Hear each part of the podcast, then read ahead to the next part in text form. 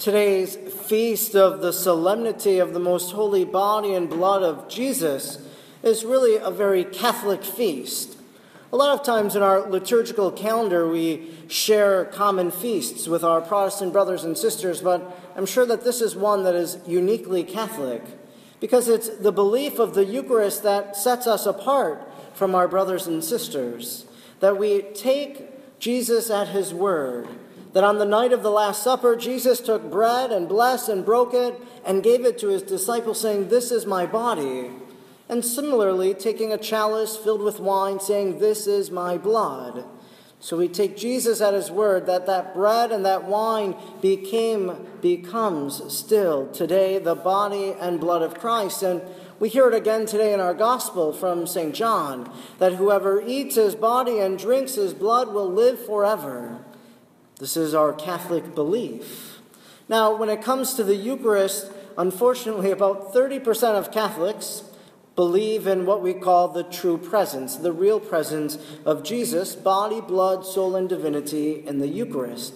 That means that about 70% of other people, who some in this church probably tonight, have differing beliefs about the real presence. That maybe it's just a symbol, but it's not. That we take Jesus at his word tonight, that whoever eats his body and drinks his blood will have life forever. For all of us tonight, then, how is it that we can look at the Eucharist, the body and blood of Christ, and deepen and foster a greater devotion and belief in the Eucharistic presence? I'd like to propose just three ways. The first would be in the elevation tonight that after we say those words of institution from the Last Supper, take this, all of you, and eat of it, this is my body, and the same thing for the chalice, it's elevated. And so it's meant for our time of adoration, for us to gaze upon the Eucharistic Lord who has just come to us in the Blessed Sacrament on the altar. So in that moment, we can ask ourselves, what is it that I do? Do I say something in my heart, in my mind? Do I say a little prayer? Do I simply just look? Am I thinking about what's coming, what is coming next? What is it that we do at that point of elevation? There are our Hispanic brothers and sisters in the Catholic Church who, if you celebrate Mass with them, they'll often, they'll all acclaim a phrase. They'll say, My Lord and my God, echoing St. Thomas when he said that at the night of the resurrection. But saying those, that phrase, My Lord and my God, what a great way to perhaps increase our faith in the true presence, asking Jesus to make it better known to us. So maybe today to be attentive to that point of elevation and maybe to offer a prayer. The second thing today about the Eucharist, in which we can foster a deeper devotion, I think, a, a, deeper belief in the real presence, is through our reception of Holy Communion tonight. That many of us will come forward and will receive the host, and maybe some will also receive from the chalice. As we receive the Eucharist, we're receiving the body, blood, soul, and divinity of Jesus. And when we go back to our pews, then, what is it that we do? Maybe you go back and you kneel down. Maybe you join in the song that we're singing at the time. But also, I would encourage you to take a few moments and maybe to have a conversation, to have a heart to heart discussion with Jesus, who has just come under our roof that we received in Holy Communion to make some sort of prayer of thanksgiving. Many of you know that uh, I know something a little bit about the Shrine of Our Lady of Good Help in Champion, this 1859 Marian apparition. And one of the things that's always struck me about the apparition of Mary there is what she told Adele. She told Adele, You received Holy Communion this morning, and that as well, but you must do more. Make a general confession and offer your communion for the conversion of sinners. So I think that gives us an idea of something that maybe we can do after we receive communion today.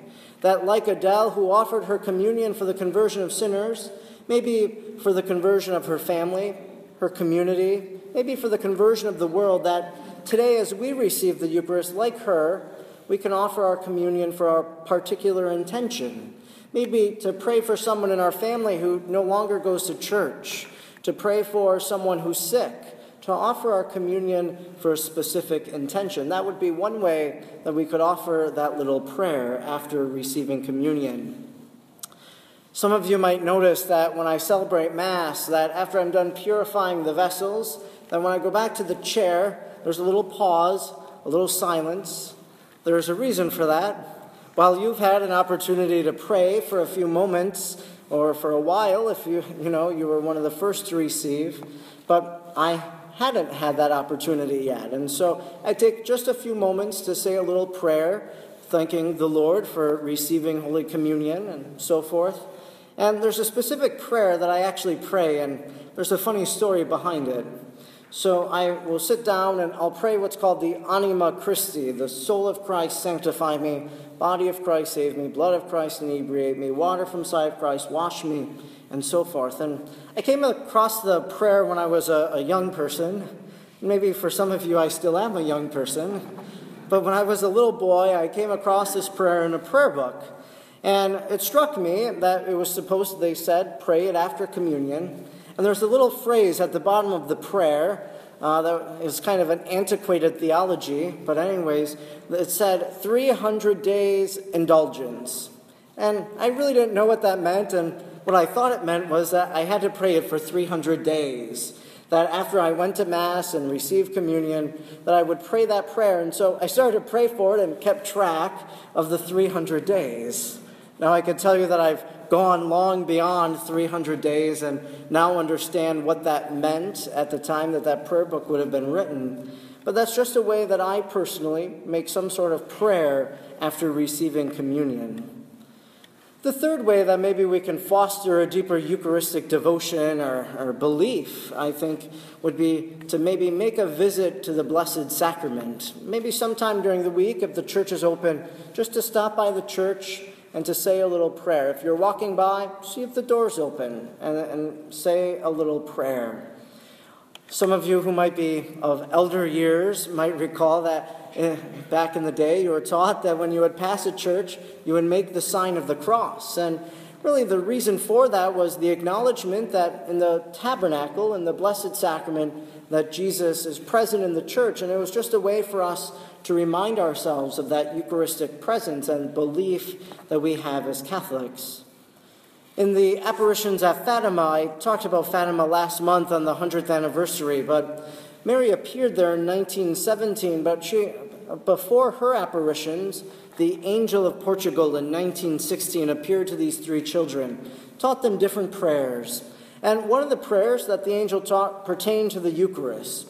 And the prayer said, I offer you the body, blood, soul, and divinity of Jesus present in all the tabernacles of the world. And what a good reminder for us that that angel taught those children and now teaches us that Jesus is really present in our tabernacle here in this church. And maybe during the week, if we get bad news at the doctor, that if we have something that's going on in our life, if we're overwhelmed or worried or have some sort of trouble, that maybe we could stop by to have a conversation with the Lord present in the church, and to ask for God to give us his peace here in this place. These are just a few ways that I think we can foster a greater Eucharistic belief and a devotion today. And so, as we move forward in the Mass, two opportunities today, during the elevation, after our reception, to think about what is it that I want to do today to say that, yes, I do believe I believe what Jesus says in our gospel today that whoever eats his body and drinks his blood will have life forever. That promise is still true for us today, and how much we foster that devotion in this moment at this Mass.